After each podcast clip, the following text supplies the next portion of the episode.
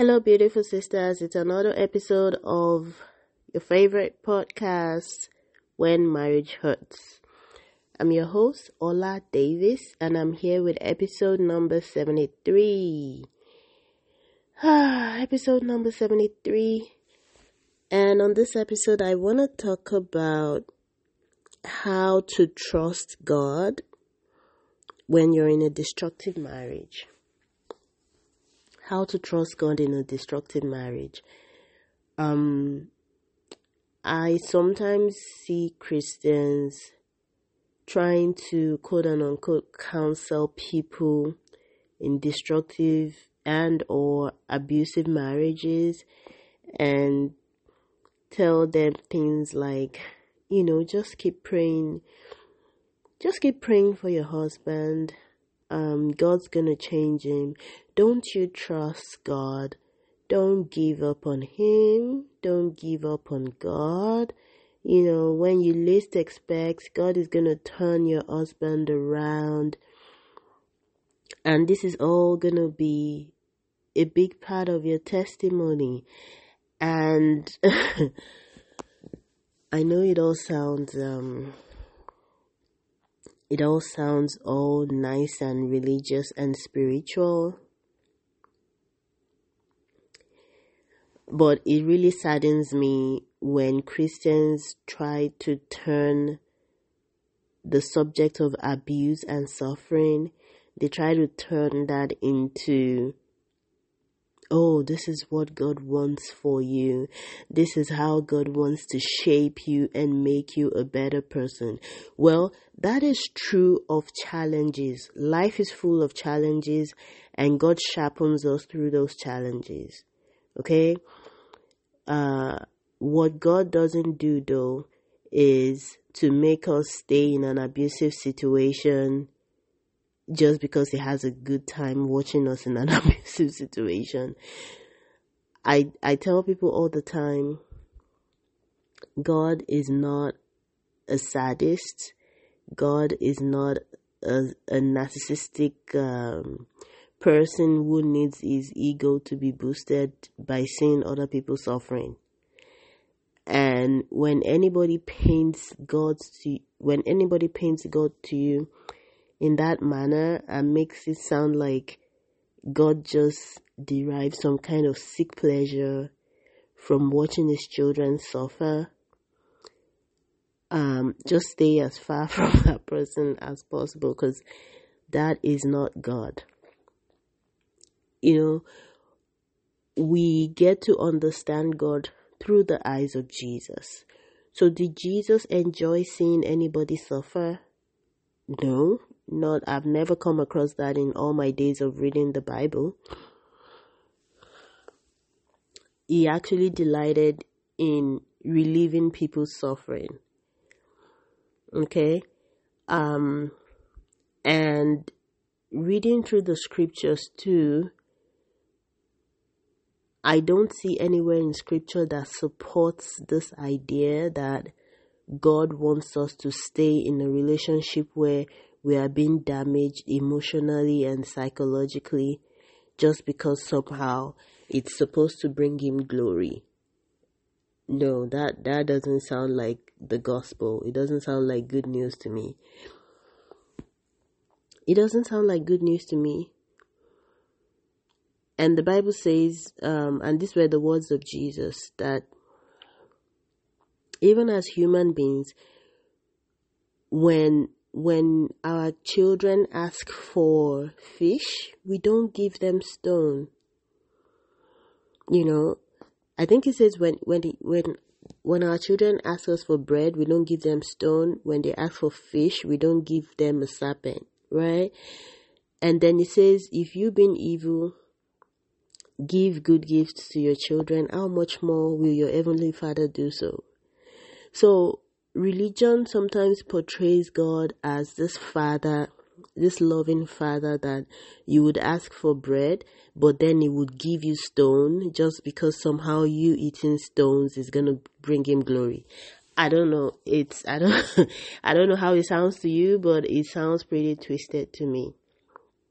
So that is not the nature of God at all. And um, I'll just give you two examples from scriptures. And we'll tie this back to how to trust God in a destructive or abusive marriage.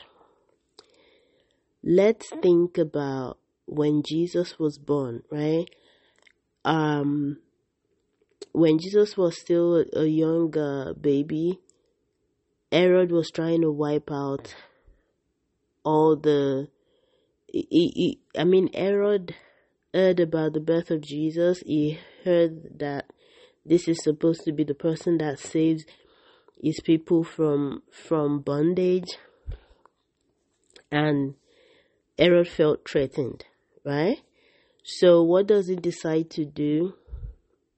He decides to kill all the children of a certain age. So, he's thinking if I kill all the kids age two and under, that is going to kind of make sure that that child is going to be dead. And how did Mary and Joseph trust God in this situation? you know, it's interesting. Like Mary and Joseph could have, they could have just stayed there and be like, well, I mean, this is no ordinary child. This is a child whose birth was predicted by the angel. Like we had angels appear to us, letting us know that this is the Son of God and this child is the Messiah. So nothing's gonna happen because this is what God wants. So we're just gonna stay here and somehow this child will be protected from being killed. Uh uh uh. That was not what happened. If you go read the story, what it says is that an angel appeared to them and told them to pack up their things, get their child out of there, and flee to Egypt. And that's what they did. And, you know, I just, I find it pretty interesting. I find it pretty interesting that this child that was supernaturally conceived, that is supposed to be God incarnate, that's supposed to be the Son of God that's going to save the entire world from damnation, couldn't just have stayed there and and somehow miraculously think that and, and the parents miraculously think that the child wouldn't have been killed by Herod. God's way of handling that situation and Mary and Joseph, Joseph's way of demonstrating their trust in God was to flee from that dangerous situation. Isn't that interesting? I find it interesting. Um, another example from scriptures was in Luke. You can find this in, in Luke chapter 4, I believe. Luke chapter 4, starting from verse 28.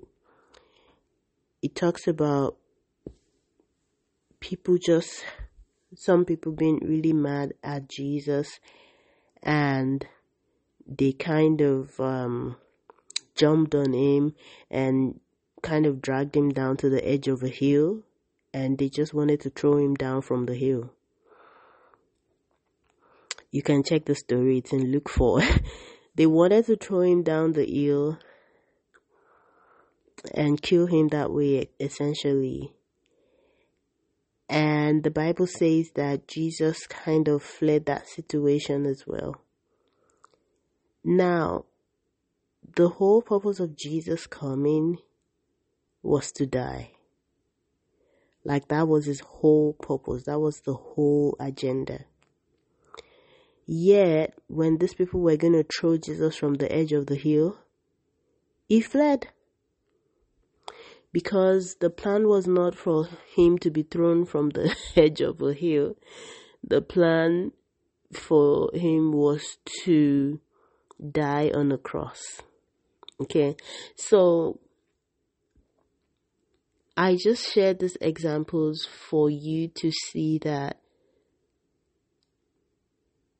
when people make you think that trusting God make means you have to stay in a dangerous situation, it's pure delusion. It is completely delusional. And we have to be wise. We have to be um, on our guard about such counsel because it's not from God. God expects us to use our um what do we call it now? God expects you to see logic logic is not the opposite of being spiritual. As Christians sometimes we feel like we shouldn't use logic that anything that has to do with God is it has to be logical and that's how you know it's spiritual. That's nonsense. God expects you and I to take responsibility for our lives. We are not like uh, Lego toys before God. God gave us the mental capability to make good choices for ourselves. He expects us to take responsibility for our lives. He expects us to flee when Herod is after our life. He expects us to flee when people are trying to throw us from the edge of the cliff. Okay? He doesn't expect us to stay in that uh, in that uh, destructive and abusive situation so that he can get some kind of sick glory from it. No, no, that that sounds more like the enemy. That sounds like what the devil would want. that sounds like what the devil would want. So when people tell you that's what God wants from you, just tell them no, no, no. God doesn't want that from me. You want that from me. You want me to die in this situation. You want me to continue to suffer. God doesn't want that.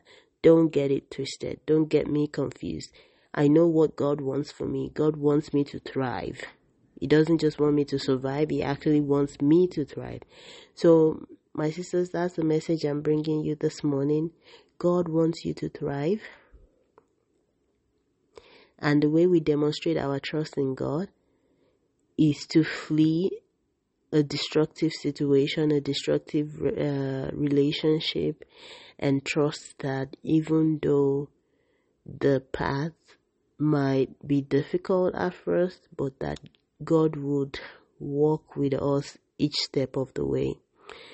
Um, so this is the much I can speak to this topic on this episode. I'll see you on the next episode, and I want to say a big thank you to everyone who's joined the When Marriage Hurts private group on Facebook.